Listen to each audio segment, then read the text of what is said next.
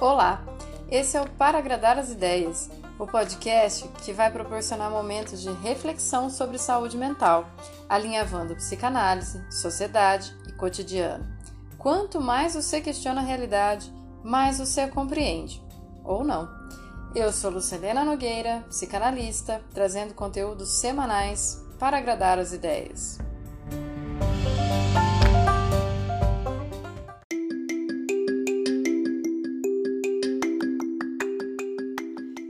Episódio de hoje: Seu corpo, suas regras?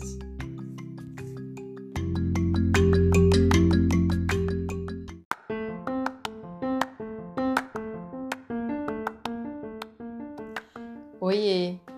Eu tenho certeza que você já ouviu essa expressão, meu corpo, minhas regras que surgiu como uma campanha do coletivo Feminismo Sem Demagogia lá em 2014.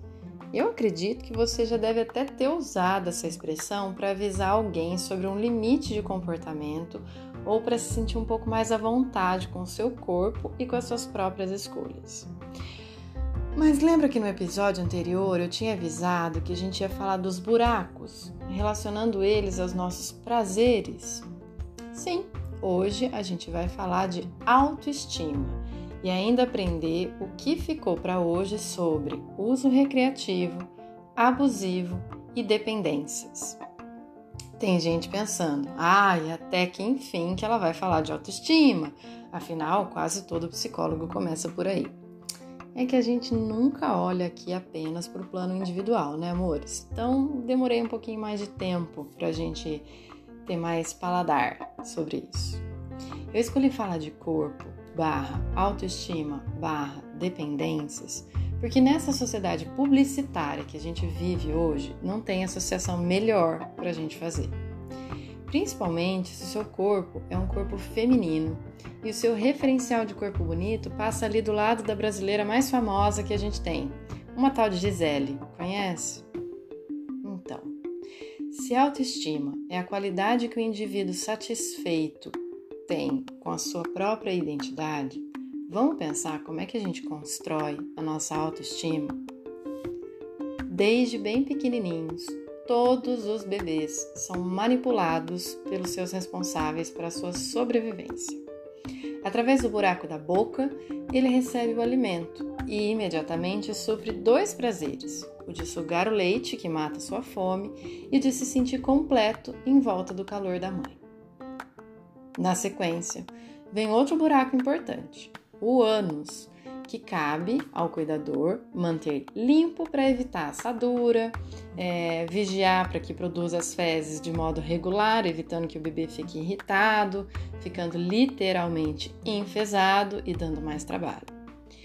Outros buracos são fundamentais, são os olhos e os ouvidos, por onde o bebê irá captar a forma de afeto que ele está recebendo. Afinal, um tapinha no bumbum pode significar um carinho para ninar ou uma repreensão mais forte. E a criança só compreende quando captura o olhar e o tom de voz dos cuidadores, e daí ele entende o que está se passando. E qual que é o maior medo de todos os pais de primeira viagem? O que, que faz com que os pais visitem o berço na madrugada só para ter certeza? Sim, a gente vai lá saber se os bebês estão respirando, entrando e saindo ar direitinho, para a gente continuar a nossa empreita de desejar tudo para aquele pequeno pacotinho.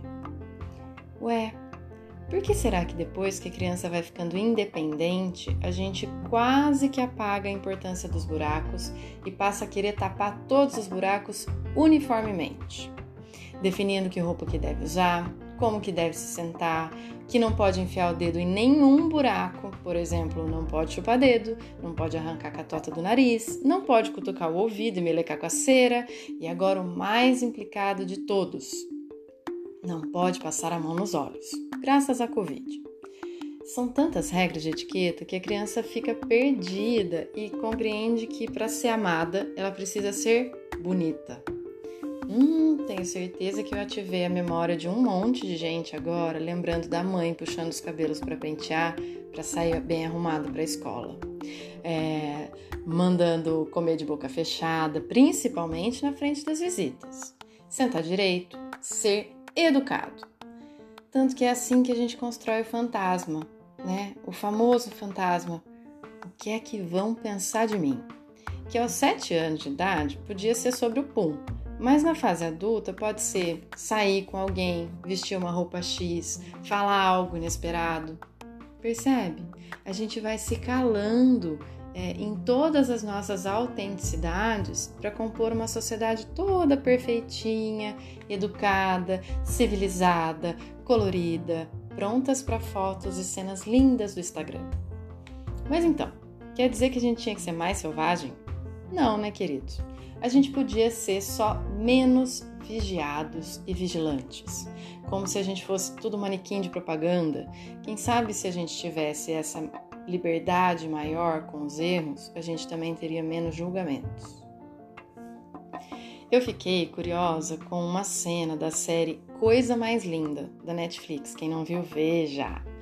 Resolvi pesquisar quem foi que inventou o salto alto. E apesar de não encontrar o nome de uma pessoa, eu descobri que quem fez ele virar moda foi Louis XV, lá em 1600 e tanto e quase 1700 porque ele era usado a princípio para disfarçar que o Luiz XV era baixinho. Mas não só isso, naquela época eles também caprichavam na maquiagem e na peruca. Os homens. Foi só depois que virou uma moda feminina e os saltos ficaram representantes de status. Ah, que bobeira, né? A gente que anda tudo de chinelo agora preso dentro de casa. Enfim, é, a gente acha uma bobeira, mas vira e mexe, a gente sobe sob um salto, né? Inclusive, quando é pra gente ser barraqueira, a gente fala: não desço do salto, não é? Assim como a depilação feminina é cada vez mais invasiva, que quer tentar criar uma genitália quase que infantil sem pelos, também vem dos homens, né? Eles eram os únicos a se barbear até as mulheres começarem a mostrar as suas partes quando as roupas mudaram. Ali em 1915, lembra da onda das feministas e tal? Junto com poder mostrar um pedaço do corpo, vem uma cobrança ou uma punição de que para isso elas tinham que depilar axilas, pernas, virilhas. Dá um Google numa obra chamada A Origem do Mundo e vai lá constatar as mulheres de antes não eram obrigadas a se depilar. Isso veio junto com a sua entrada no mundo do trabalho. A gente vem sendo educada dessa forma sem nem saber como nem porquê. Daí dá nisso. Mães que tratam suas filhas como bonecas, colocando desde bebês brincos, ai que buraco dolorido, presilhas no cabelo, ainda tão frágil, faz doer a cabeça do bebê. Saias que impedem das meninas correr à vontade por aí, saltos nas festinhas de escola infantis, cosméticos que podem agredir a pele tão sensível das crianças, mas que ganham um selo de hipoalergênico, e etc, etc e etc. Se é adolescente, então, não bastam todas as mudanças físicas e emocionais causadas pelos hormônios, ainda vem sempre aquela pessoa maravilhosa avisar que você tem espinhas, que precisa tampar os mamilos com sutiã, que está engordando demais, crescendo demais, emagrecendo demais, que precisa aprender a cuidar do cabelo. Mas claro, sem parecer vulgar demais com esse tamanho de saia, nem com esse decote. Tudo aquilo que já é desconfortável porque é transformador no corpo fica ainda mais sufocante. E muitos são os adolescentes que começam seus transtornos alimentares nessa fase. Seja porque agora se alimentam sozinhos e podem comer porcaria à vontade, ou aqueles que iniciam loucamente séries de exercícios para parecer mais forte, e isso muito entre os meninos, que chegam inclusive a tomar hormônios e anabolizantes, como também para as meninas que fazem milhares de tipos de dieta ou resolvem com anorexia, bulimia, uma pressa natural da adolescência de atingir um corpo perfeito. Detalhe: esse corpo ainda está em construção. Lembra que eu ia falar de uso recreativo, abusivo e dependência? É agora. Eu vou falar associando a comida, tá? Uso recreativo é quando você vai a uma festa e sabe que é uma oportunidade de comer salgadinho, brigadeiro e refrigerante. porque esse é um dos prazeres da festa, além de estar entre pessoas queridas, confraternizando, dando risada e tudo é muito gostoso. Então, comer ali é divertido, é saudável, sem culpa. Porém, quando a nossa estima, a autoestima vai mal e a vida toda ensinou a gente a tapar os buracos, a gente começa a não querer mais esperar a festa para se entupir de porcaria. Então, vira e mexe, a gente faz um brigadeiro de panela para assistir sessão da tarde, se tornando assim um uso abusivo, pois já não é mais para confraternizar com os outros. O brigadeiro se torna sua companhia.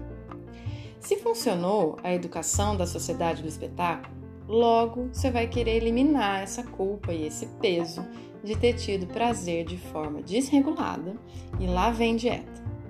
Isso chama uso abusivo de drogas, no caso, açúcar e dieta.